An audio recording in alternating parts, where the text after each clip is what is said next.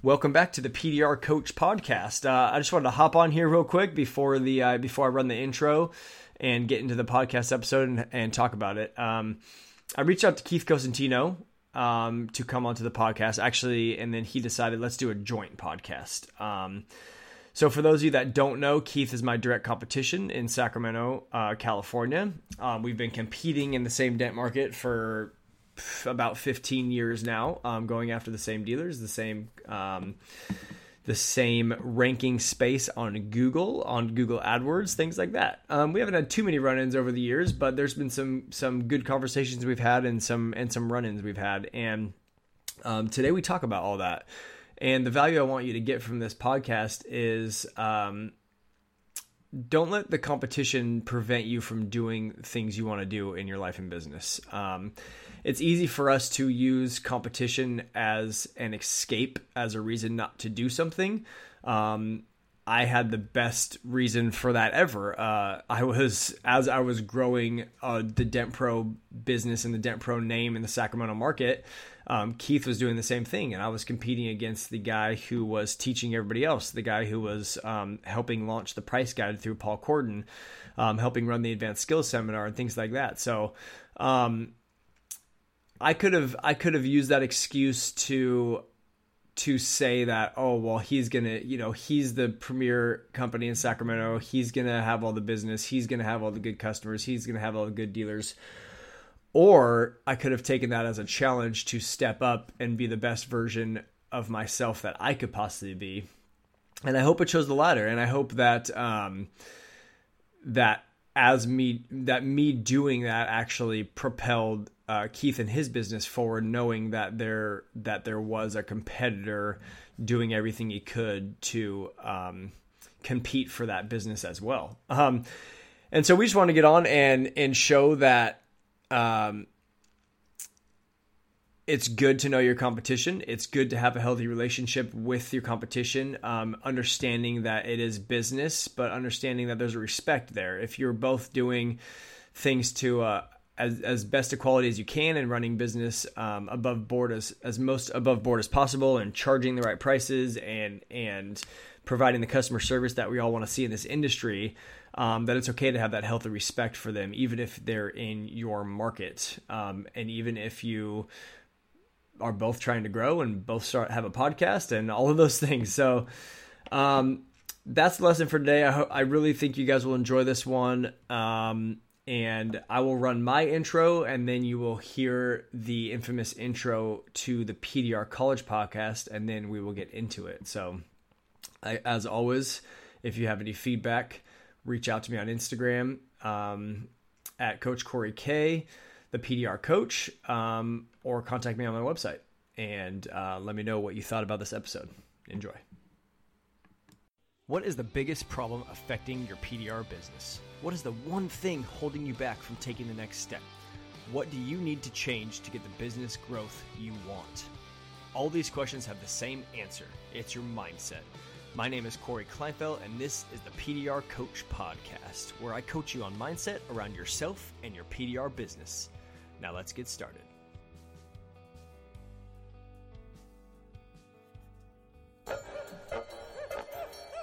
I'm Keith Cosentino.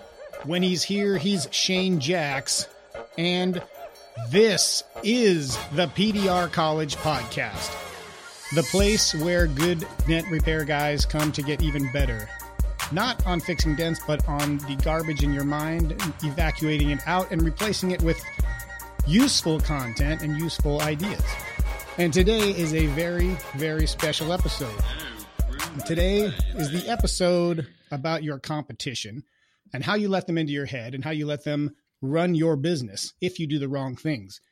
On the other end of this magic wire running through the internet is my friend and competitor. In fact, it's the only person I've ever had on this show who I simultaneously want to have massive success and put completely out of business in the same breath. Welcome, Cory. What's up, Keith? Thanks. Great intro.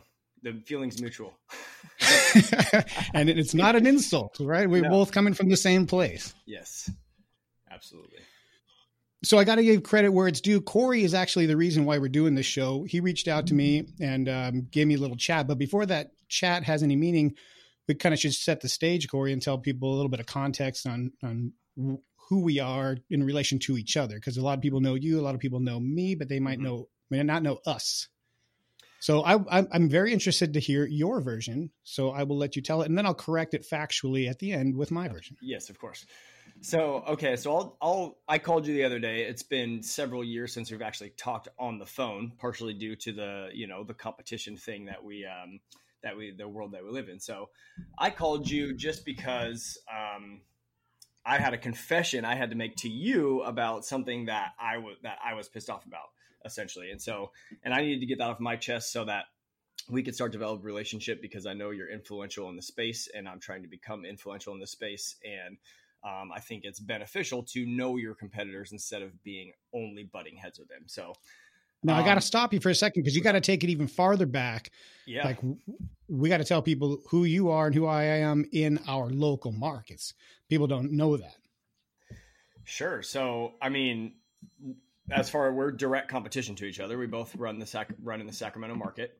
Um, and we have, you've been in business, what, 15 years? or so as Bullseye? No, it's longer than that. Yeah, I think okay. it's 17 or something 17 now. years. Um, my dad started Dent Pro in Sacramento in 1991 and um, has been running a business in Sacramento. I've been working for my dad since two, about 2005. Um, I'll go back way. I'll go back from the beginning. So one day, a guy that was working for me that used to work with you back at Dent Magic told me to listen to this podcast called PDR College, and I'd never I'd never heard of a podcast, never listened to a podcast or anything before. And so I said, okay, I'll check it out and um, listen to that. And then that kind of put me on the um, down the road of of listening to podcasts, listening to books, and implementing all the ideas that you were having everybody else across the country implement into their PDR businesses. Um, so that's the beginning of our relationship with each other. Not me listening to you and you probably not knowing I existed. That's probably how it started. Well, well, that that's not fair to say. I definitely knew you existed. So, uh, Dent Pro has been uh, a formidable company in my area since I got into the industry. When I mm-hmm. came in, it was my company that I worked for, Dent Magic and Dent mm-hmm. Pro. They were the two biggest players. Uh, and Dent Pro always had a really good reputation, so they were um, formidable competition. Not, you know, you can say you can talk a lot of crap about a lot of people, but uh, there didn't there didn't and still doesn't seem to be a lot of garbage thrown around uh, towards either company from either side. Both right. kind of re- respected competitors, Respect. absolutely. But we also weren't buddy buddy showing up and hanging out having hot dogs together at each other's accounts. We, we both wanted to take every account from each other. Yes. Uh, but but bo- the market is large enough that we we're both busy enough that it really almost never happened. We almost never stood on each other's toes, almost like there was an unspoken agreement. Like I'm not coming in your stores, you don't come in my stores. But we never had that, that conversation. No, we never had the conversation. I took it. I took it as re- respect for both ways because um, there's there was no reason for me. Again, the market was big enough. There's big enough for you know. There's a lot of companies in the Sacramento market, not just the two of us. A lot, and I've took it as you know. There's no reason for me to try to go take the accounts um, or the body shops or things that you have because there are a lot other great accounts that you don't have. And so the way I always like, you know, the following the path of least resistance, um, taking accounts from a company who does things well, fixes repairs really well, charges accordingly really well, all that stuff. There's no reason to go pursue those um, when there's other stuff to get. And so as I as I saw you not pursuing our accounts, I took that as kind of the same the same amount of respect for that. Is like why do that when there's other things out there to get that are a little bit easier potentially. Yeah, 100% felt the same way. There's so many guys like just showing up and cracking paint while they're on meth. Why don't I yeah. just go take those yes. instead of going trying to kick some guy out of an account he's had for 20 years? And he's yeah, good so, and he charges well and all that stuff. There's no, you know, the amount of time it would take to even potentially do that is so much harder than, you mm-hmm. know, just fixing the, a dent well and showing the the manager you can. Yeah. So for the, for we really have almost never crossed paths. No. Uh, from that, we had we had our one run in, which is what you were referencing earlier. But yeah. I think prior to that, and even after, years ago, you guys came into Sullivan, but I think I was out of it already. You were already out of it. Yes. Yeah, I yeah. think I was. You know. So it's it, it's it's pretty interesting. Um, but anyways, the the so that's where the back or that's where the history comes from. And I do you want to you want to talk about our our run in that time you try to punch me in the face. Yeah, for sure. So I've never gotten a fight in my whole life actually. So people who know me really well probably know that about me. I'm not like a I'm not like a hothead guy. Um, I always get reflective on the situation that happens. So um, we we tend to blame our, our competition for everything that we don't have success for in our life. Um, well, we tend to blame other people for everything, right? And so a lot of times in business, it comes down to competition. So, anyways, what happened? Just to set the set the stage real quick is that I had gotten an account, a Volvo account, and then um, oh, I had it for several months or whatever. A manager that you knew really well moved to the Volvo account, right? So this is every guy, every dank guy's, you know, nightmare of sorts, right? So a new manager comes, like, am I going to keep it or am I not? So you meet the guy, you find out he's from the Acura store, a store that you serviced for a long time, knew really well. And so I'm like, okay, this should be interesting, right? Um, basically, the first test he gives me is a Mini Cooper quarter panel and says, you know, um, fix this, um, essentially. And so I guess to make the long story short, I didn't fix it perfectly, or probably maybe 70 to 80%. And partially because I didn't have the skills and abilities or the tooling. And he called you to come in behind me and fix it. Um, and I went and looked at it afterwards, and it was way better than I had done. Um, and so that's a shot to the ego, right? Like that's that's not a fun thing that um, dank guys want to experience in their life or in their business. Definitely. And so there's two ways that could go. Um, you could say, you know, I suck at debt repair. I should quit. I'll never be good at anything. Right? All the all mindset garbage. All fixed mindset. All all like that's the limit of what I'm capable of doing. Or you can go the other way with the growth mindset and say, okay, that's like that's my test, right? That's the thing that I now I mm-hmm. know that I have room to get better. Here's the new bar that I have set for myself and here and now it's time for me to go create that business that I that I've always said I'm going to create. That was like a, actually a big moment and that's why I called you cuz I I was have been thinking about that for years and years and years and may, you may not have thought about it twice to be honest. And so I reached out to you and said like, um, we haven't talked in a couple years. We had actually, I should actually go back a little bit now that I'm thinking about it. We were talking a little bit right before that Volvo incident happened, a little bit more, right? We had, we had yes. tried to kind of come on better terms. Maybe let's, hey, maybe we could, can, you know, potentially combine the two largest companies in Sacramento and make one big massive company or, or at least come to some sort of, terms with each other about like you staff, my turf, I staff, you're something. We were just talking, and then that incident happened, and then there was a two year drought of talking. Right. Um, Th- that'll happen. It'll happen. so I called and said, like, here's the deal. Thanks for doing that to me. Thanks for making that. Make for thanks for taking that account from me because honestly, that was like one of the big moments in my life in my business that I decided that now I really need to up my game if I say I want to have this business that I want to have you know um, and that's the i think one of the big lessons for everybody listening is um, you get those pivotal moments in life where you can go one direction or the other maybe with you maybe in your direct competition um, in business or in life and uh, we get to decide where we take it from there. Yeah and i love that you called me with that. I mean i appreciated that professionally first of all but um, you know, you brought it back to me starting the podcast yeah. and mm-hmm. talking about worrying about your competition. And yeah. of course, I think I've talked about it on the show in years past, but yeah. it was definitely a thought process of, man, I'm, I'm going to take the best stuff I know mm-hmm. and share it for free when I know all the competition in my market is going to listen to it and mm-hmm. duplicate to the best of their abilities what I'm doing.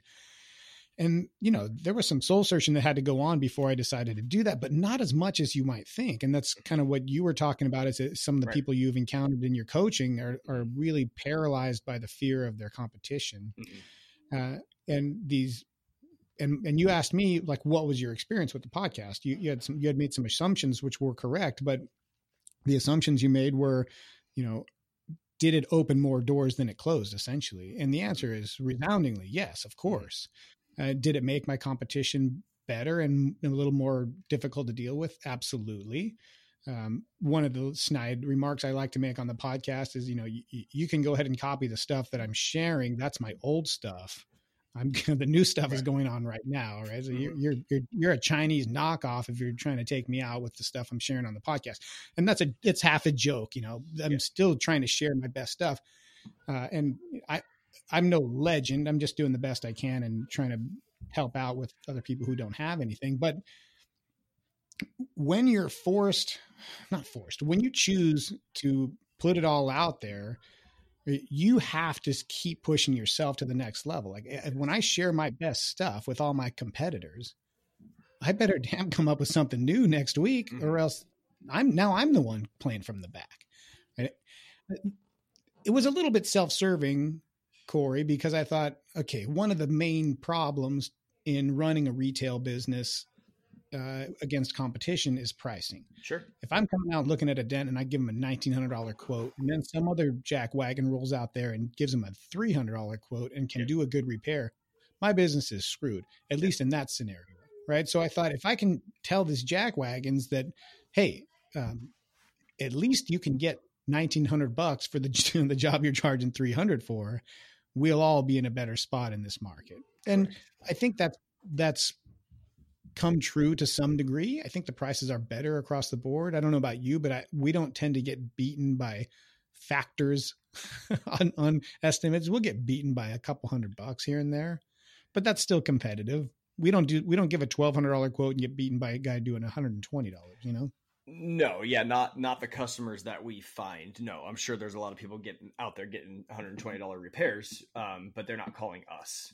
Um, Correct. I don't think we've we separated ourselves, and other people in this in this in this industry, and even in our market, have separated themselves as like you know more of a high dollar um, repair and for a high quality service. Um, and so I think yeah, it's pretty rare that I get.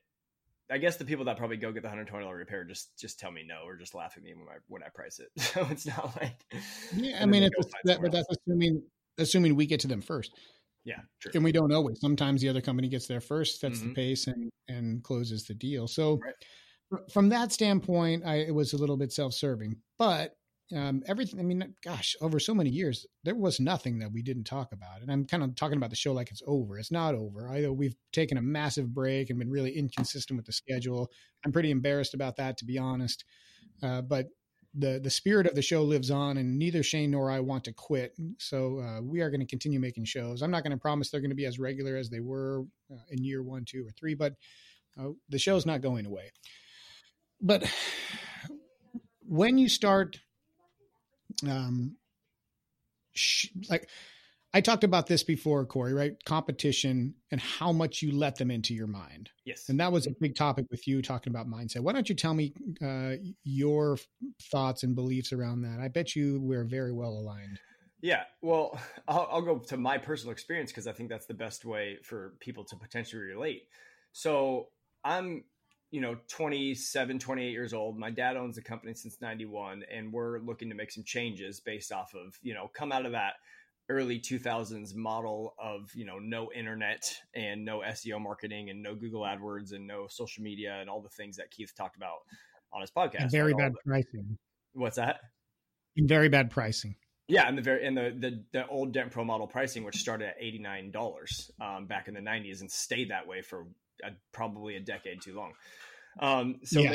that was the one that that was the one that drove me crazy the most. Right. It, it was it was good though. It was, it's not 90, 89, right? Um, so it gets right. you. anyway, so I started seeing these change. I started seeing the changes, seeing that other people, other changes people were making. Right. So from my perspective, so there's a lot of people that that say that their competition is too far ahead, or their competition is too good, or their competition is already done it, so they can't.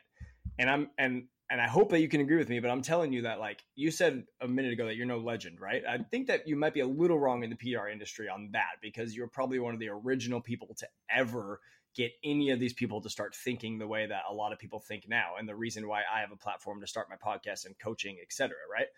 Um, so it is legendary. I appreciate that. that. Yeah, I, I, believe. I I don't think very many people out there that will disagree, and I'm gonna call I'm gonna call spade a spade. I'm not gonna try to sit here and sugarcoat it and tell you that what's not true. Anyways, um, so people say like I can't. My competition has been here for ten years, or they've already started the pricing. They already started this. Like, think about my situation when I was doing this five, six, seven years ago. Like I was going up against the person that was creating the podcast, like the industry leader, the advanced skills seminar, the pricing, the tabs, the everything right? And I think at least to a respectable level that I was able to keep up or at least have some amount of competition with that business, even though I potentially had really no business being there. He was so you were so far ahead of me in far as like business acumen and knowledge and and just knowing how to implement and what to implement in your business. Um, and so I think one thing that I would say to other people, if you're using the excuse of your competition, uh, they've been there for too long, they've already done this, they already charge those prices, they already have all the good customers, they already have all that. I don't know if that's necessarily true. I think there's always space for another competitor that can actually make both Bullseye, your company, and my company better in the long term by competing, if that makes sense. Yeah, there's a reason there's a Lowe's and a Home Depot within a quarter mile of each other. Right? It makes each store better. Mm-hmm. I'm sure one of them doesn't like it. There's always mm-hmm. one that's first, I would imagine, or maybe they go back and forth. I don't, I don't know. know. but the Walmart point is, yeah, th- those are totally different. True, fair point. Who's the Walmart? Um, Let's not talk about that. Okay, go. yeah. but it, it is a common theme of in every industry that I hear about, that I talk to mm-hmm. people about it, and that is letting your competition too far into your company. And what I mean by that is um, people will say, okay, well, we're going to price our services. Fantastic. How should we price them? I don't know. What's, what's everyone charging out there?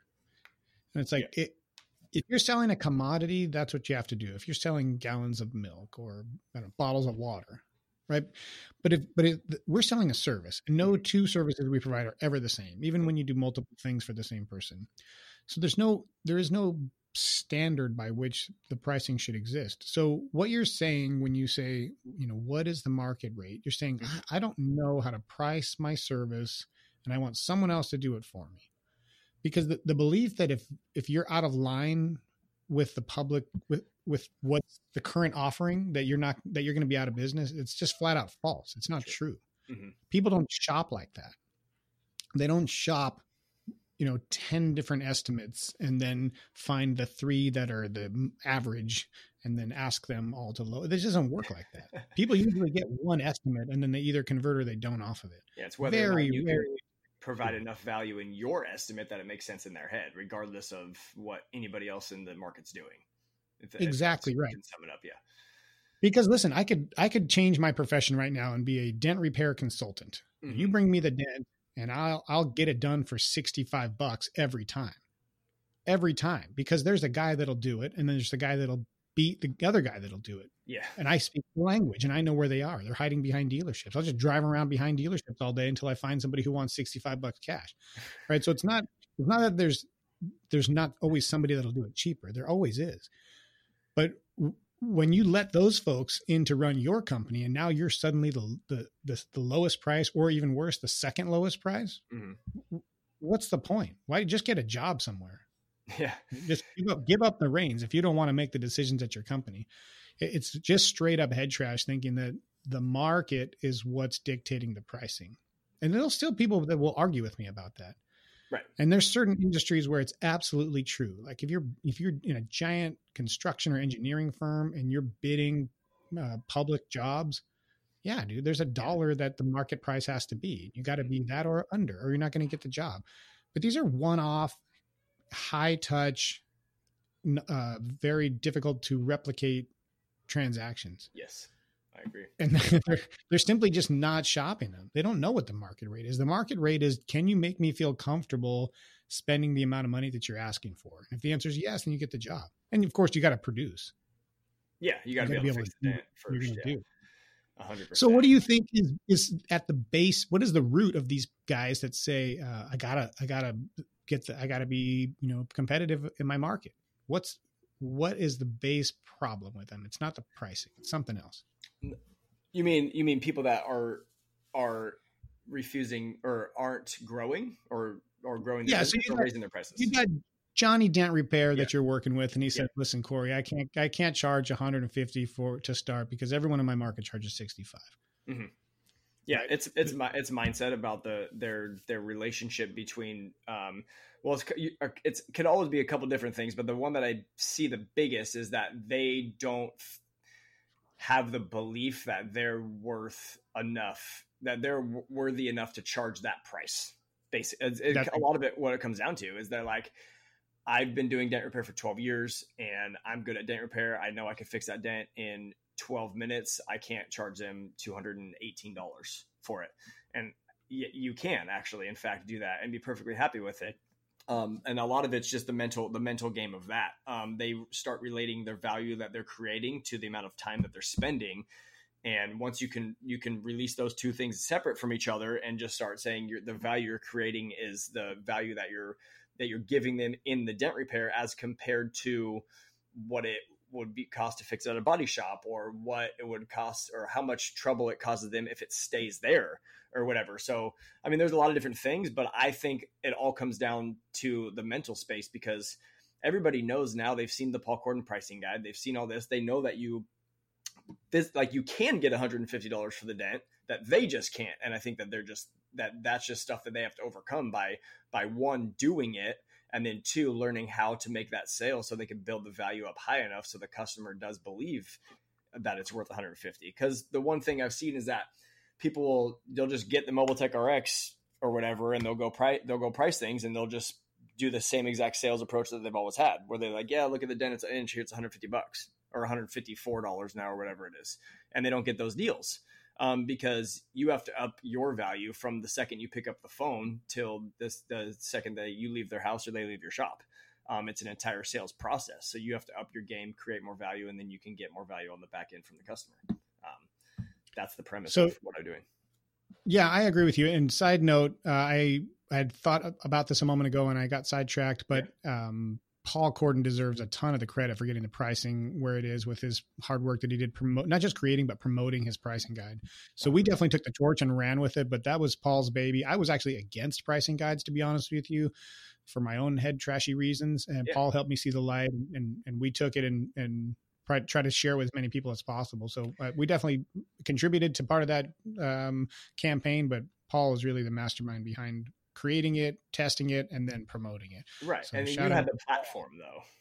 That's the thing. Correct. the platform. And that's where it was the, a synergistic yeah, magical moment. That's the beauty of business, right? I mean, he had an yeah. idea, you had the platform to come together and make it reality for a lot of people, not for everybody. Maybe someday. Yeah. he probably created over a billion dollars worth of value, honestly. Like, not even kidding. I saw an ad from um, MTRX that, that mentioned they'd written like 1.9 billion dollars in invoices, yeah, which is awesome. And we were jamming with the pricing guide long before MTRX was out. Yeah, which MTRX is fantastic, uh, but not that many. Not everybody uses it. You know, they're they're getting they're getting close, uh, but it's and that's close. been recent. So, if they've got 1.9 billion, there's probably another five billion that's unaccounted for, and I firmly believe that PK created a billion dollars in in, in extra uh, GDP yeah. just on the guide.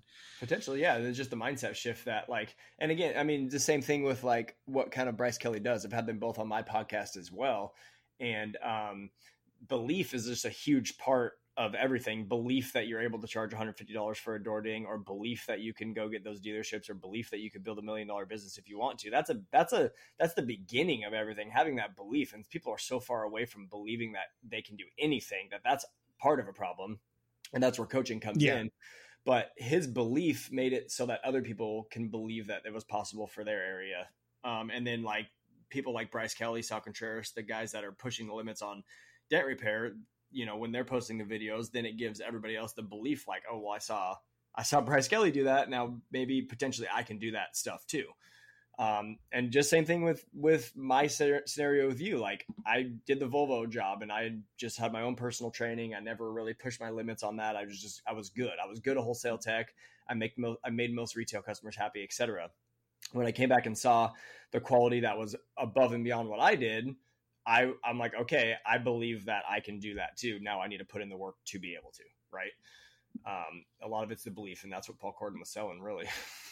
Now, this is a this is kind of a mindset show, but I'm taking a little detour for a second just yeah. to talk about that scenario. Yeah. Uh, have you heard me talk about the concept of win or chuck it? Yeah, um, on the podcast, yeah, long probably a long time ago.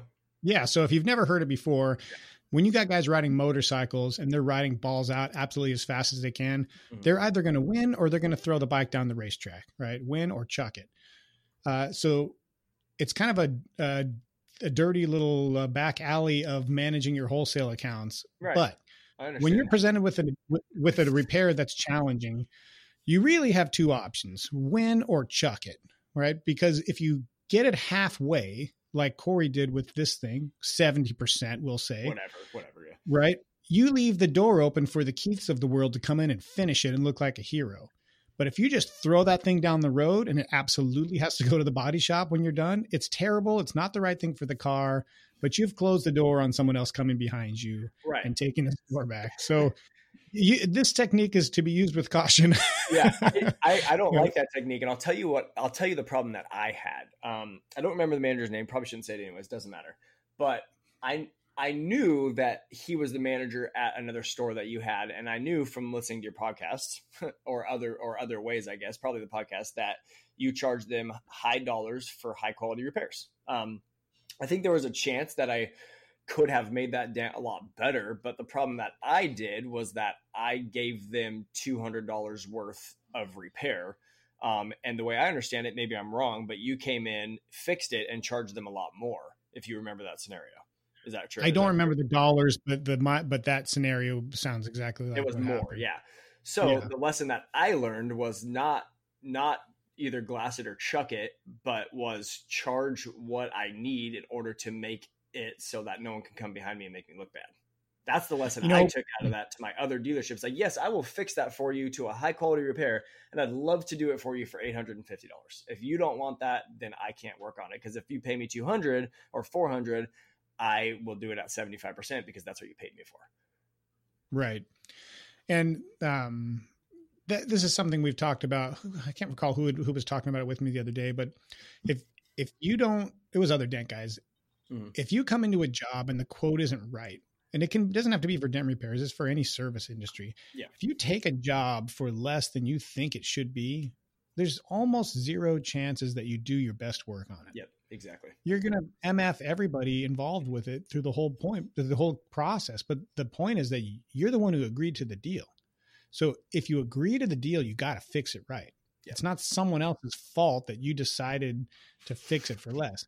It may feel like it. Like when you're at these accounts with bully managers, it can feel like they're making you, and they might literally bully you and say, if you don't do this cheap, we're going to use somebody else. Yeah even still though it's your decision to take it on 100% right? so and that's how you I get into in that scenario. I didn't know what I was capable of getting, and from for that repair, and you did, and you had the relationship, and you had the sales process and the acumen to do that, and that's the biggest thing I took.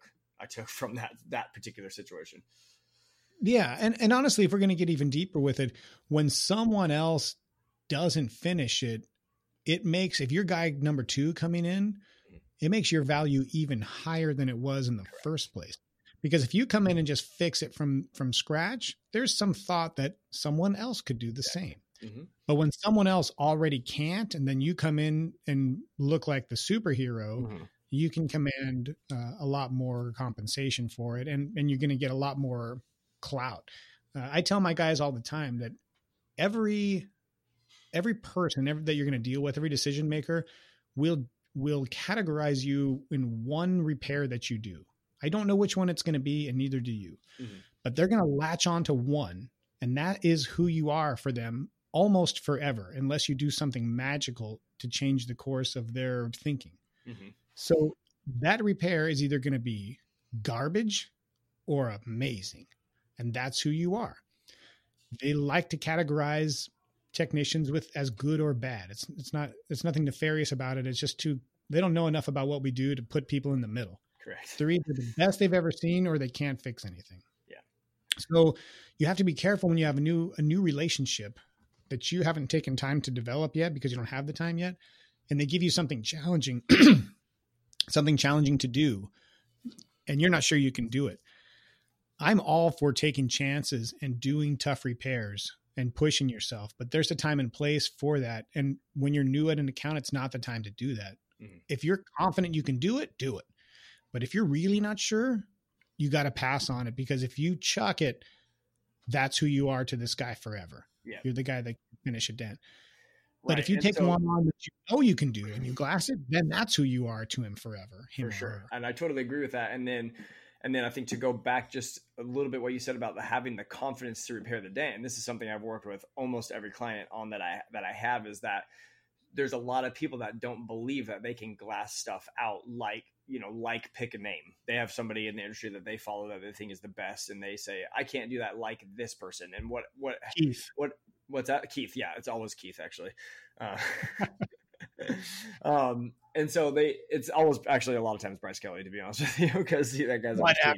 Yeah, Yeah, I know. Sorry, man. Bryce Kelly, then Keith. i'm sure you taught bryce kelly how to do how to do dent repair I taught Right. him almost all of the stuff that he doesn't know. exactly so so what um what i see is that is that when you charge enough money like you said originally going back to that when you don't charge enough money there's almost never a time where you're going to put out 100% effort. So if you're not sure that you can fix a dent i think the best way to ensure that you will do the best that you physically can possibly do and and and today for fixing a dent is to charge a number that you've probably never charged before or charge a number that is like way more than you think that that person is willing to pay or way more than you'd ever gotten for that four inch crease before. And then all of a sudden if they say yes to that then it's like okay i don't know if you listen to bryce kelly podcast but bryce kelly will have this thing in his head well he will say like i will finish this dent perfect. They the fam or the the person i'm fixing the dent for has my family hostage and the only way i can get them back is to fix the dent perfect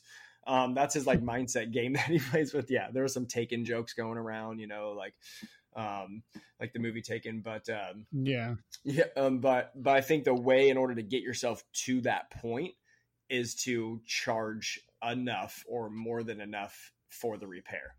Um, if you're in that scenario, if you if you don't think you can fix it perfect, but this is your shot, and you're like, I don't want to say no. This like, okay, Mister Customer, Mister Mister um, Used Car Manager, I will do it for X price if this if you want it to be like you can never see it. What do you think about that? Yeah, we used to talk about that on the podcast actually. When when you fail at something, I would ask kind of the same question to myself and to the people around me. If you had unlimited time and money Yeah. wasn't a factor. Like if you were locked in a prison, that's what I used to say. And uh, maybe Bryce's is a riff on mine, but if you were yeah. locked in a prison and you get out when the thing is flawless and you get to work on it every day, could you fix it? It's like, well, there's not much you couldn't fix. If I mean, if you're working on it for three years every day, right? And unless, unless you ruin it somewhere along the line, you can Right. fix a lot of stuff, right? So, so somewhere between you don't want to do it and you have to do it. Mhm. there's all this area in the middle, and that's where the pricing comes in, right? If you priced it, just like you said, if it's a number, I like what you said about that. If the number's so high that you you have to try it, Yeah. and you have all of a sudden you bought yourself just for argument's sake, you bought yourself a week, Or right? okay, a yeah. week, Sure. right? Enough time that you can go home and think about it and come Yeah. back with you know a jig or a or a stand or Buy new whatever tools or whatever. yeah create new tools buy new tools whatever there's a lot that you can do but, but we put all, all these extra constraints on them like it has to be done in a couple hours and i can't leave here i have to use what it's in my truck uh, et cetera et cetera. So we tell ourselves the rules of the game based on the game we want to play. So we say my game is based on dollars per hour. So i can't do this dent because it doesn't pay enough dollars per hour. But you're saying I, basically saying i don't want to do it Yeah. Bryce Bryce is a unique guy because he wants to make it perfect. But he's also Most of us- charging numbers that most of us aren't even. Maybe, charging. maybe not, right? Regardless of what he charges, Yeah. he internally wants to make it perfect. He. He's an artist by nature. right. He creates music. He. A lot of people don't know that about him, Yeah. but he's an artist by nature. He he wants to create a beautiful end result. Yeah. I think most guys just want to make a, a number that they find to be a compelling number of dollars. Mhm. That that's the goal. So Yeah. if they can crank out, yeah, if they can crank out eighty percent repairs and and make you know two or three hundred thousand dollars, that's amazing. That's what they want, the money. And I'm not saying that's bad. No. That's most of us, but that doesn't necessarily uh, produce the absolute top potential that you have as a technician. Right. That that comes with a, mentality like Bryce's, which is unique. I mean, the reason we're talking about him is because he's a very, very unique individual. Yes. There, there's only probably ten guys that I've ever heard of that are like that. In The- the you got him, yeah, the, the Brazilian guy. Guidas Olsen. Yeah. What? Oh, oh, get it. Yeah, I, yeah. I don't understand Sorry. Geddes or Guidas. Yeah, I don't know. yeah. The guy in Brazil, Arlson, um, Kaz, Sal and Mhm. a handful of guys in between. Shane is like that. Yep. They're just talented artists and they want to do their craft. And if they can make really good money along the way, they'd like that as well. But the Yeah. money isn't not the number one factor. It's it's the practice of their craft.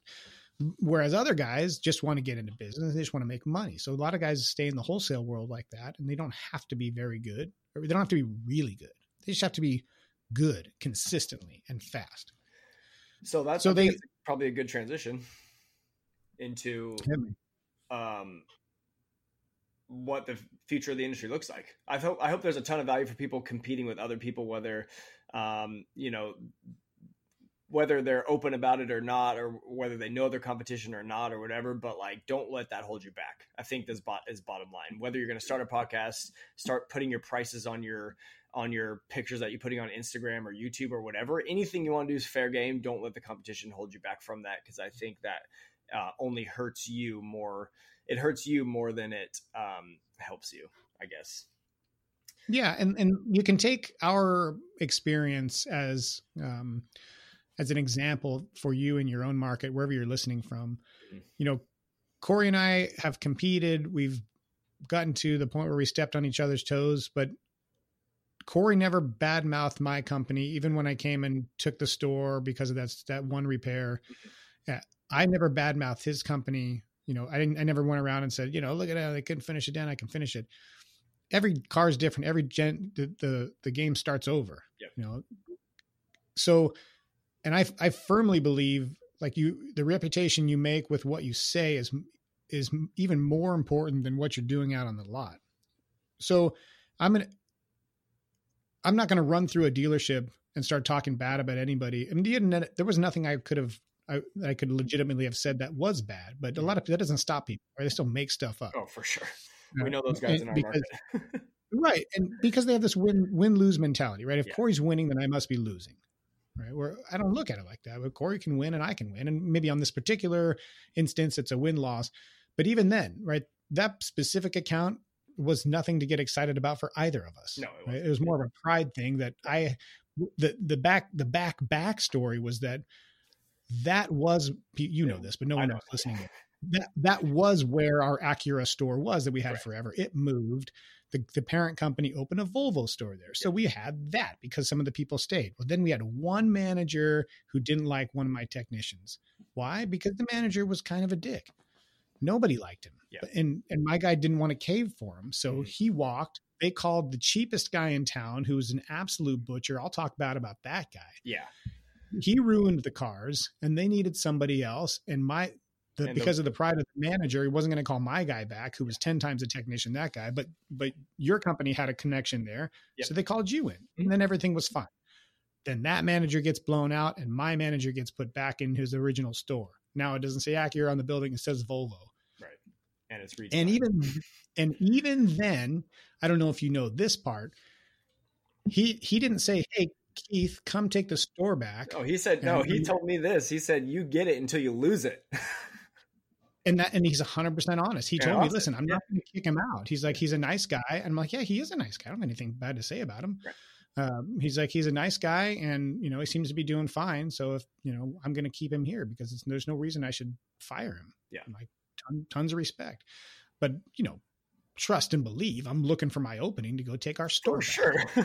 Like everybody is. and I knew that, and I, I remember I justified it in my head at the time um, for a long time, saying like, "Well, if it wasn't that dent, it was going to be another dent." You know, I I was I always said that in my head, um, and the way I could come back. it would have. What's that? Maybe it would have. Maybe it wouldn't have. Who knows? Who knows? Yeah, that's how. But he was it. not looking for a reason to to blow you out until he found a reason to, right? Uh, so the reason I'm saying all this is that the the fact that you and I were gentlemen about it Mhm. enables us to continue to do business. We're, we're we're friends. We're doing this show together, which is adding a ton of value to people all over the world, and more doors are opening by keeping an open dialogue and treating your competition with respect when they deserve it. Yes. Uh, there, there's some terrible people out there. There's probably one, two, three, at least three in my market that should leave and never come back. Oh, at least three. Yeah, for sure. Yeah, three, three market. for sure. That should never like if they if I could get them to never touch a dent tool today, it would be a win for everyone. And I know you and I both tried on certain on certain accounts. Um, yes, yeah, but, uh, but with that's those are the exceptions. Most guys who are in the same business, you would probably get along with them more often than not if you stopped and talked to them. And that's something we've preached on the PDR College podcast forever: is go meet your competitors, your comp- ugh, your competition. Yeah. Go meet your buddies because they have a lot in common with you.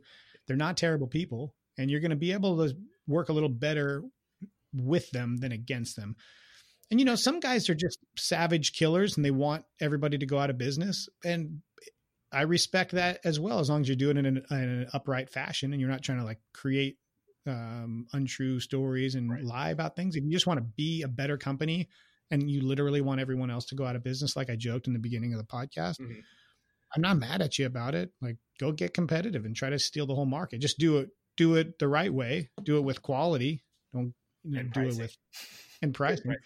and listen, and that and Shane and I have talked about that too. There's a market for the lowest price guy. If you can yeah. if you can do dents for 25 bucks and do a great job at it, you're going to own the world. I don't know how that happens right now, but somebody does. It will happen eventually. Well, okay, so that's the th- that's that's the next thing is like where's the where does the where does the PDR industry go, right? Where is it? Where does it look? So you you know what's I don't know how many years ago your podcast was five to eight. It's been a long time. Um.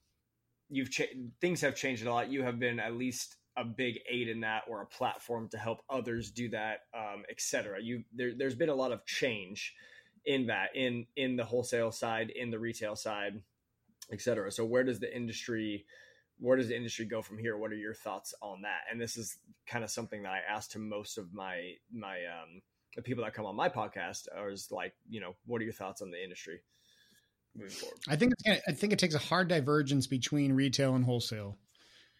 Uh, right now, m- most companies can play in both worlds. I don't think that will still be the case in five, ten years. I don't think the trade is going away. The I've said this for a long time, but the the steel industry and now probably the aluminum industry just too big to stop mm-hmm. making cars out of metal right away. It's going to be a slow phase out. Those materials, the supply chains are all built, they're recyclable, and they're proven. So the cars are not going to be made out of carbon fiber or plastic or anything anytime soon. No. So I think we're safe for our fa- our lifetimes. Yeah um, from that standpoint. But I think the wholesale prices will continue to get driven down, even though they should be going up because the complexity, the, the quality of repairs on on a whole are much higher now than they were. Yeah. But you, when you think about the big player in dent repair, right? There is no Home Depot to their Lowe's.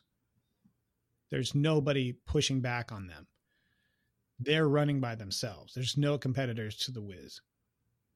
And that's an issue. That's a problem for eh, for the people buying the service. Yeah. Competition will drive that price down. I don't I don't know who's going to be the next competitor to Dent Wizard if there ever is one. But once there is one, you can be certain that the prices are going to start to plummet at least in the dent repair world. So that's and, interesting and, to me because I think between you and I, I don't, I think maybe it was a different time or something, but I think you and I have, have actually, at least the play between my business and your business, Dent Pro and Bullseye, was we were, I think, pushing the prices upwards. I was actually had a goal of mine for a long time to be underbid by you for a long time. Yeah. Like, and so yeah. I was just like pushing the number up, pushing the number up, pushing like, God, at some point, someone's going to tell me Keith or Jared or somebody is going to do it for less. And then I knew I was like, okay, now I'm at a high price. And so, but you think mm-hmm. when, when or if there's a competitor to the, the market for, for the um, Dent Wizard guys, like that will only drive prices down. And here's why, Cory, because yeah. right now you're talking about the guy doing the bidding is the guy fixing the car. Yeah. Mm-hmm, mm-hmm. These are these are corporate deals that yes. are done in a boardroom they don't give a crap who fixed the car, and they shouldn't. That's not their job. The job is to create big, big deals and lock them up for a long time. And they have all the numbers. They can look and say, no, we're going to lose money. We're going to lose a dollar per car on dents, but we're going to make money on keys and wheels. Yeah. And no one's challenging us. So they'll write losing loss leader deals Yep. to keep everybody working. Now, this is not based on any insider information at Dent Wizard or any other company. This is my opinions about what's going on, but it's based on what I would do if I'm in that position. But right now, they don't need. There's nobody pushing them to do that. There Right. not another company that can provide the service that they can provide. So their prices are low, but they're not stupid. They're actually the their wholesale prices on on a lot of things are are very good Right. They are. Yeah. They, I agree.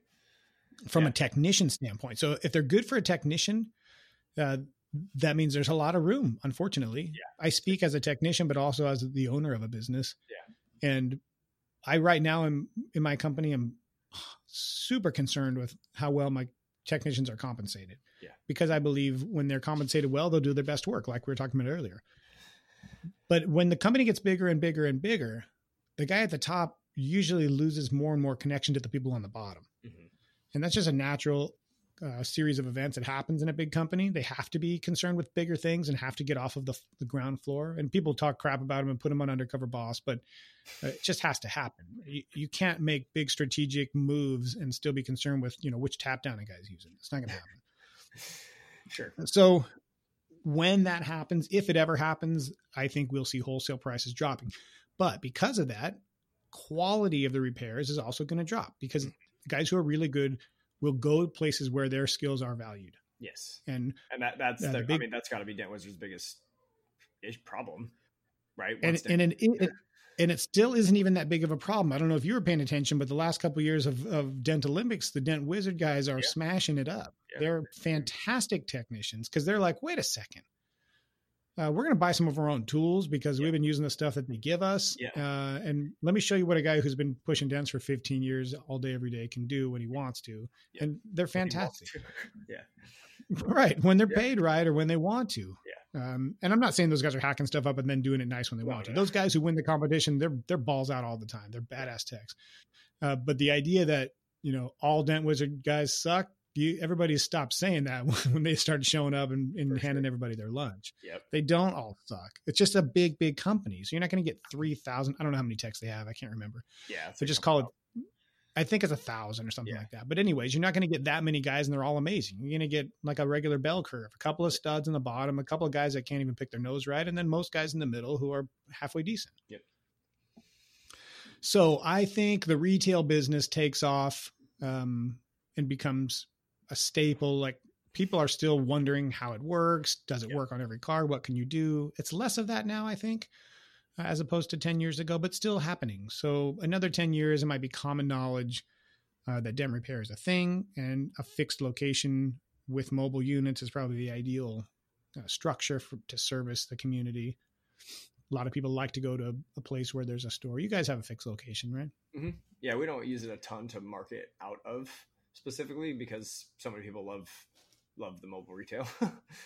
Um, Yeah, it's very I convenient. Why why the fixed location can be if it's done right in an area that is a high traffic, high dollar area, and for you know areas for you and I, that's a a high dollar per month. Right. Expensive. It's expensive to get like to the spot where you know Jiffy Lube is um, for people to come in and out of, right in the in the shopping centers. Um, yeah, so we're not can- all in Greenville where you can trade like seven rabbit pelts and you get like six months of rent. Some places it costs a few bucks. Yeah, and the dent repair prices is pretty similar, or especially on the hail side too. Um, so I think I think retail shops in non-hail areas are a different different subject than retail shops in hail prone areas too. Um, Totally. that's a whole separate whole separate conversation to have as well. But yeah, I would So, anyways, that's the answer to my question. Where is the industry headed? I, I kind of hope I'm wrong about it, and I hope you know everybody keeps getting better compensated and doing better repairs. But that's what I think is going to happen. right? I think The same I- way, like Shift and Carvana are are just dropping an elbow off the top ropes on the car business and saying, "Hey, how about this style? You haven't seen this before," and nobody knows what to do with them. Yeah, I think something similar will happen in our little tiny industry. Yeah, it'll be interesting. It'll be interesting to see, but I can see that. I mean, I don't think Dent Wizard is big into the retail market either. So I wonder if they decided to um, get bigger into that more than instead of focusing on getting contracts with you know auctions and and uh, car maxes and things like that. If that would change things as well. maybe. I mean, I think the reason they're not in the retail business is because it's not as profitable.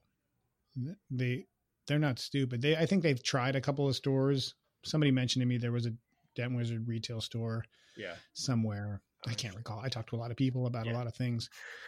But the but the contracts that they get, the corporate deals, they're really big, Cory. Yeah. Oh yeah. I mean, Yeah. they're they're putting hundreds of technicians to work Mhm. daily, balls out every day. You know, that's the dollars are just different different numbers. Yeah. When you know you're like, hey, if we get this retail spot, if we can get it up to forty grand a month, that's amazing. And then they're doing half a million dollars a month through some of these organizations. or whatever. Yeah. Yeah, they just you know, the Carvana deal they have, they they have they make big big deals with big you know they have like Ford Credit. Yeah. Like that's every Ford sale everywhere in the country, and they have deals with you know railheads and all that kind of stuff. I don't pretend to know it all, but Yeah. CarMax and, But- and things like that. Which right, those are those are the deals too, that they're doing. I think you know that, and I know I know people out in um in other areas in Northern California, but we we did CarMax for years and years and years, even though they had a national contract with Dent Wizard, um, because they couldn't keep up with what they said they would keep up with, right? Um, And the only the only problem that the only reason they didn't is because they didn't or wouldn't invest in the infrastructure in our area. Yeah. Right to to create a Dent Wizards system. They just kept throwing Two people from a couple yeah. hours away. Yeah. uh, Or or putting two people here all on their own, and that's not how the team works. Yeah. They're not snipers; they're infantrymen. Right, yeah, so you like can't just guys at once. At least 15 right so that Yeah. when one dude calls in sick because they're just employees that there's another three guys that can back him up or if the dealer says hey we have 47 cars we need done tomorrow that five guys can show up and finish them Yeah. which is Maybe- how they market but then they didn't they didn't put enough resources like they planned to fail in our area basically but make no mistake cory if they They're coming. wanted to come in here strong Yeah. they could they just they're not making full commitments Yeah, they haven't done that yet. That's interesting. I'll put some more thought. Yeah, they're-. Yeah, they're a they're a big they're a big player, and I think it was a little naive of everybody, especially me, uh, to think that you know they're just a bunch of knuckleheads running around who couldn't fix cars, and, and that's an exaggeration. But Right. if you would ask any independent guy that I talked to Right. over the last you know ten years, oh yeah, Dent Wizard, they they can't fix a car. Uh, No, They're- not they're worried about them at all. They just yeah, Right. Whatever. So a lot of us started believing the hype. But then I met these guys. I know a lot of Dent Wizard guys now. They're super good technicians, good guys, smart guys. They're they they hire good people and their training system is is better than anybody's. They I mean they you go to school and you wash out every day. There's somebody who goes home like a reality show if you can't fix the cars. And then they get the perfect training ground where there's active technicians in the field that you go and work with and Yeah. see how it's done in the real world. So the guys that are not good, it's because they don't want to be good. The guys that want to be good, they excel at Dent Wizard. It's a great place to be. They get good. They get good fast. So uh, at any time you're underestimating your competition, you're you're probably kind of a fool. You have to assume everybody's good. Everybody's coming to eat your lunch, and every dent that you leave halfway done, Someone's Is- coming is- to fix it. someone's coming, dude. And I mean that winner chuck it was more that that comes from a place of fear, not a place of I'm going to come and steal accounts. Right. That's like if I don't get this right, somebody's going to come and fix it. One of these dudes who doesn't have anything to do for the next week is going to come and fix this, and it's never been more true than it is now. Right. There's amazing all- training out there. There's five new technicians every day, Mhm. and they all want to work. And I mean, we had some guy come to my franchise stores just last week that nobody's ever heard of. Yeah. Did you And ask it- me about? That? I can't remember if it was you that asked me. Have you heard? Yeah, we might have talked Yeah. about it. Yeah, when we were Yeah. talking about this nope. podcast. Yeah, so you you gotta you do you gotta close all those doors as well as possible uh, because bad stuff happens. At the very minimum, you get your prices driven down by somebody who doesn't understand the market and doesn't listen to podcasts. for sure. Yeah. Um, well, that's an interesting perspective. I think. Uh, I think that is the first time I've heard on my podcast asking somebody that has that had less than a stellar outlook of the future of the industry. That, Um, well, don't don't twist it. It's not that it's not stellar. It's just different. It's right, and I, I don't know if I'm right. And we're all guessing. of course the not. Yeah, we're all guessing. Yeah, obviously. but but it's not that it's not stellar from the perspective of the car dealerships it's amazing Sure. right? If you Yeah. get decent repairs done for half of what you're paying now, that's a win for them. win. Like nobody's, you're not mad about Amazon, dude. And you're not mad about Walmart. Mhm. You know, you got falling prices everywhere.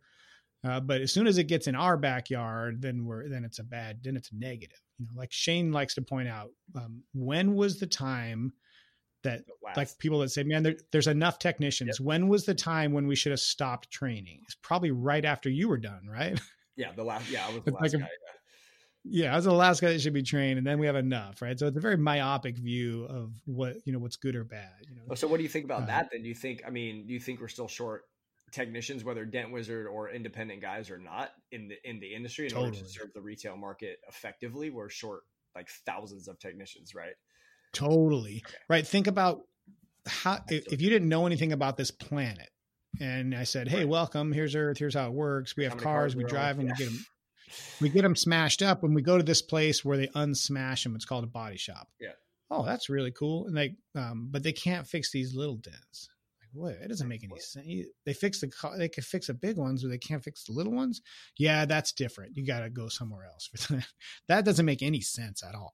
Well, The only fix them, reason- but it's just Right, but the only reason there's not a full time PDR guy in every body shop is because the body shop doesn't understand PDR well enough to incorporate it into their insurance based system. right. hmm That's it. As soon as they figure that out and figure out how to get compensated properly, because right now, like the insurance company wants to pay off a hail matrix, Yeah.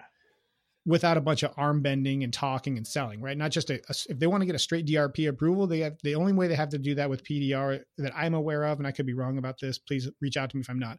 Yeah. if I'm not correct, but is is using a hail matrix. So you're gonna do a dent for thirty bucks, one one down on one panel, or fifty bucks. No, that's not generating the right revenue for the shop. Let's paint it and blend the door and pull all the molding off. Let's make it a you know nineteen hundred dollar repair. So Yeah. that's why it happens. Mhm. But as soon as they can compensate effectively and say, okay, it's PDR instead of paint, it's going to be 400 instead of 900, then you'll see a PDR guy full time in every shop, as it probably should be. Right? It's like that's like it's the equivalent of saying I do PDR, uh, but I can't get access to the dents. I need an R and I guy or somebody to roll the windows down for me. It doesn't make any sense, right? You got to do the whole thing. So you think And so that will happen. Guys get folded into body shops, or there are body shops and PDR shops. I think there's a dent guy in every body shop that has the volume. You know, that's Yeah. like any body shop that you, any account that you'd want to get. Yeah, they they could support a full time dent guy all day long. Probably. I don't, and it's silly that they don't. It's just them being they don't understand what we do, even though they deal with us every day. They don't understand how to make money on us. hmm But when they figure that out, there's no reason they won't have a technician in there. Currently, they train them, and then if they get good, they leave. Right. But if they could figure the compensation piece out and or the rest of the market drops and that you're only going to make good money as a freelance solopreneur. Yeah. But if you're working for someone else, you're going to make, you know, 38 grand a year and that's just how it rolls. Then those guys are going to either work for Big Orange or Big Blue or a body shop or work for themselves. And if they don't want to work for themselves, they're going to be at one of the three places. Yeah. That's what I think. Now, now that also from a technician standpoint, you would probably categorize it as gloomy or, you know, not stellar. But industry wide, uh, it's better for the consumers. If there's a dent guy at every body shop that does a good job.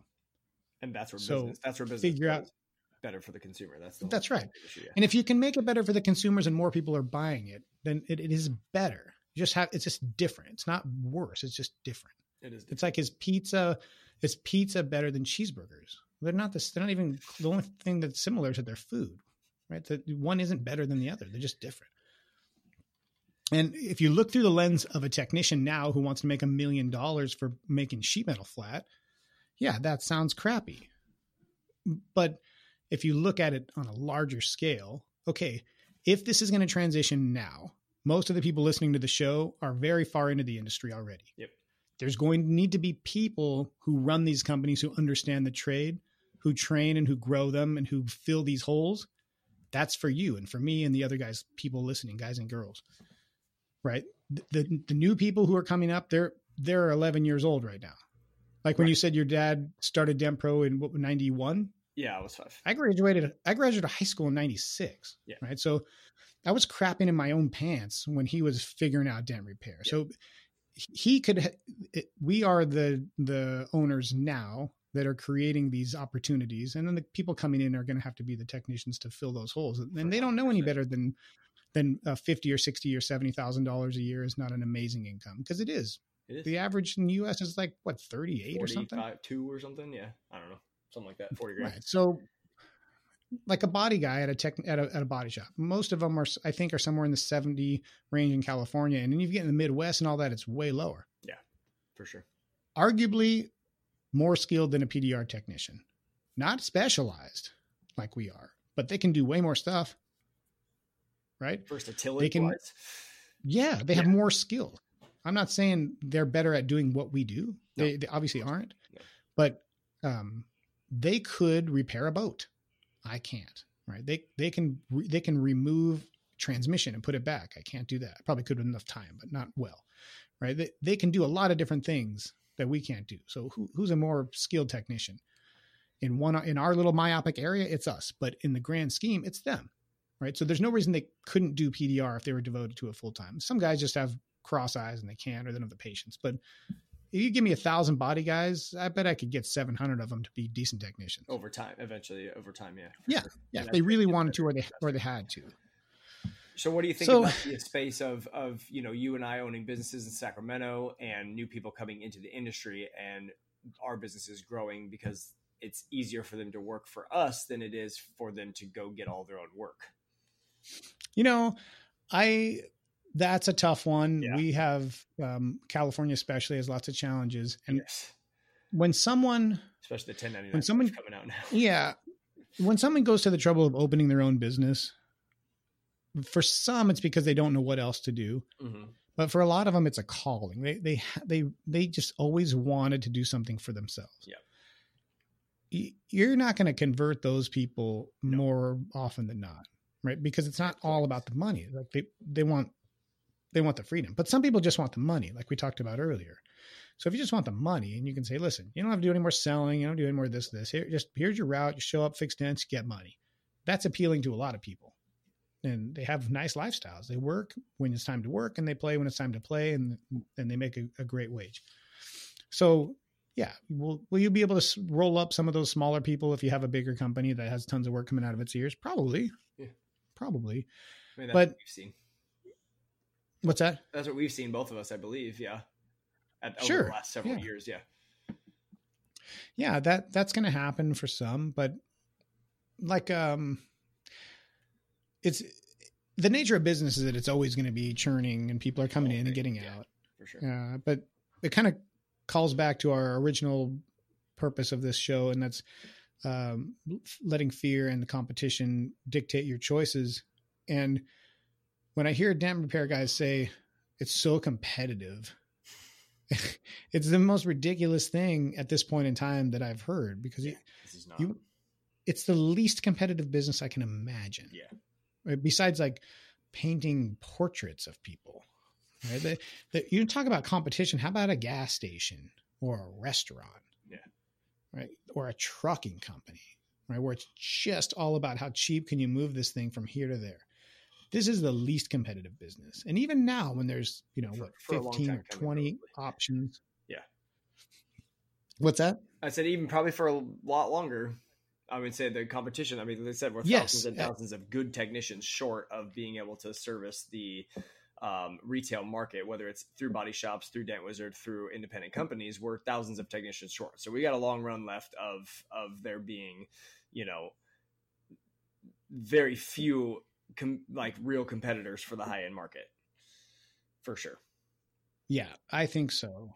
And I, you know, it pains me as a technician to kind of say that stuff because, like, Right. oh man, I don't want more competition. But, but I just think it's the reality of the situation. And you're gonna, if you structure your competi- your your company and make the make choices based on the idea that there's a thousand new guys coming tomorrow to steal your work, Mhm. your company's going to be stronger. But if you just stick your head in the sand and go, ah, we're good, nobody's coming, we're solid, got this thing wrapped up, that's when you start doing garbage work and running a bad company. You kind of have to be a little bit scared. Have you listened to that podcast, How I Built This? I have some of the episodes. Yes. Mm-hmm. Yeah, super good show, really well produced. Probably one of the best podcasts Yeah. for business on the on the interwebs. But they did an episode with Steve Madden, the guy that makes shoes. Yeah. Oh yeah, yeah. Steve Mann Huge, huge company. Talk about competition. Uh, I, yeah, and, and he uh, he knocked off shoes, right? That's kind of was his shtick. I didn't know that because I'm not into fashion. I learned that on the show, but he said every single day. I think the question Guy Raz asked him was, "When did you feel like you finally made it?" Or something to that effect. And and he basically, to paraphrase, said every single day, I thought somebody was going to come and take my business from me. Every day, someone a competitor was going to come and take it. Every day, I mean, even when he got to like four hundred million dollars or some stupid number of revenue, he woke up thinking somebody's going to eat my lunch. And that's the mindset that keeps you out front. It's a healthy amount of fear. Yes. When you start getting complacent is when you start doing bad work and, and just not paying attention to the details. So don't be afraid of your competition. Don't make your decisions based on their decisions, but but don't be oblivious to the fact that they're out there. Right? They're out there and they want you to go under. You've got to work hard to stay ahead of them. Right. Yeah. You can So use it. You can use it to feel either way. The fuel, F U E L, fuel either way. You can feel it, fuel it to where it, it it turns you into like something that is so debilitating you can't do anything, or you can feel it to make you keep going and build build that Steve Madden style business. Right. There's two ways to go about. It. They're not going away, whether how much you bitch about them or think about them or let them into your own head. But uh, so you you got to choose how you how you let it affect you and what you're going to do because that's really the biggest thing that matters is what you're going to do about your business. It's almost like a optimist pessimist mindset, right? If if you think um pessimist, my wife's going to cheat on me, man. I can't uh, I can't trust her. Uh, this is terrible. Or optimist, like I think my wife might want to cheat on me. I better be a better husband. I better buy her some I can be. flowers. Yeah, exactly. I, better crank up my game and be an unleavable husband. Or like, oh, this she's the worst. You know, she doesn't know. I'm I'm leaving her first before she gets to do it on me. You know, like Right. Yeah. there's ways to go with two two ways of looking at the same situation. Absolutely. One is powerful and one is fear based. Absolutely. I say choose Corey, Yeah, all, all the time. Yeah. I'm super glad that you uh, invited me to do this show. Yeah. I'm glad that you allowed me to um, turn it into my show as well, so we could both uh, inspire people. So, if people want to find your podcast and listen to it every time they're finished with one of mine, where can they find that? at the PDR, one of your one of your uh, reruns, right? Um, at the PDR Coach podcast on I don't know everywhere everywhere they're found Apple, iTunes, Stitcher, etc. Um, and follow me on Instagram at Coach Cory K, the PDR Coach. That's where I hang out most of the time. You want to talk about what is a PDR coach?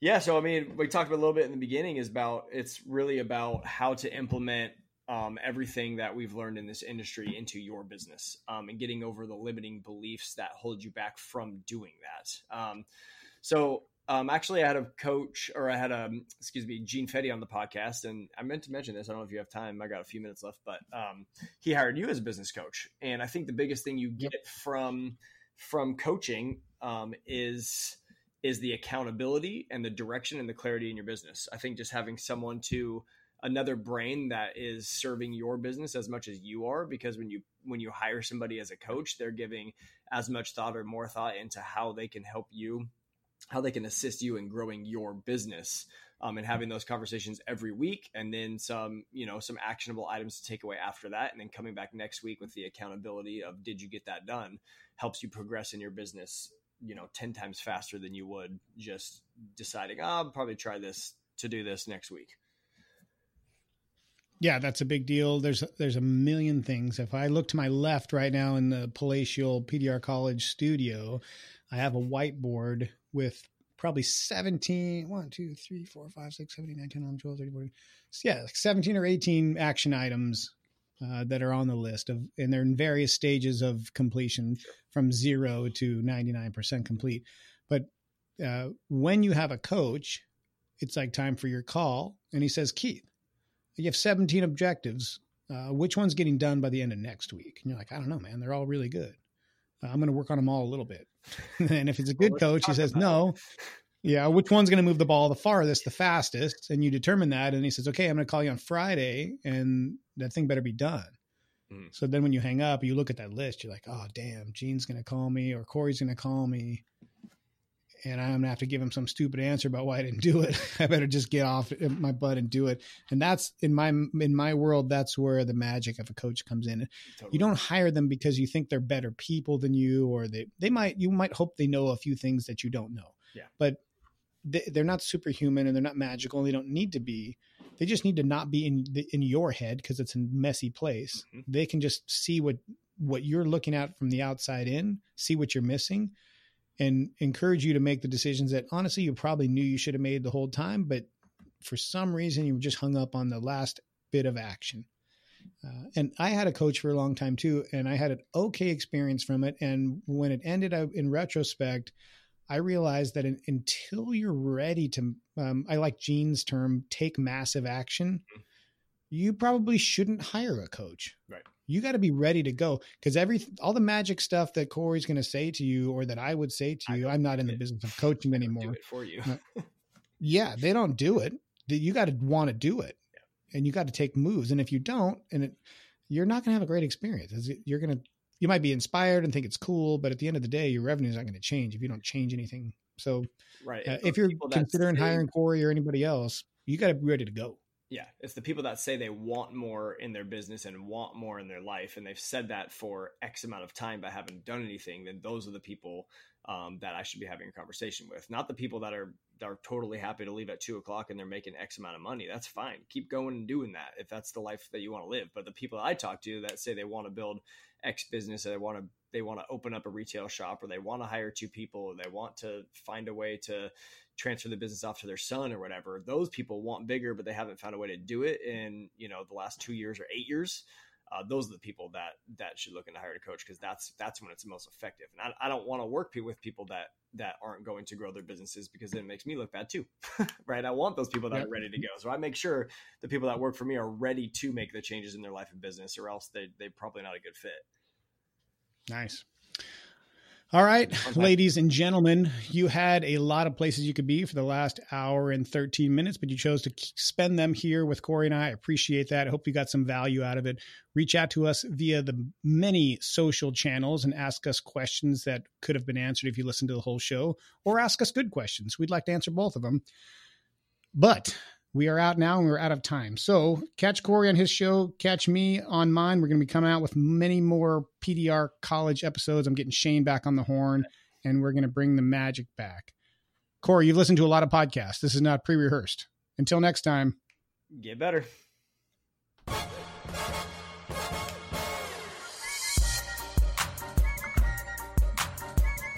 Thank you for listening to another episode of the PDR Coach Podcast. If you got any value from this podcast and want to do something for me, then the best way to do that is to subscribe to the podcast and give me a rating and review. If you want to know more about me, then you can find me on Instagram by searching for the PDR Coach or find me on my website at coachcoryk.com, C O R Y K.com. Thank you for listening, and I'll be back next week.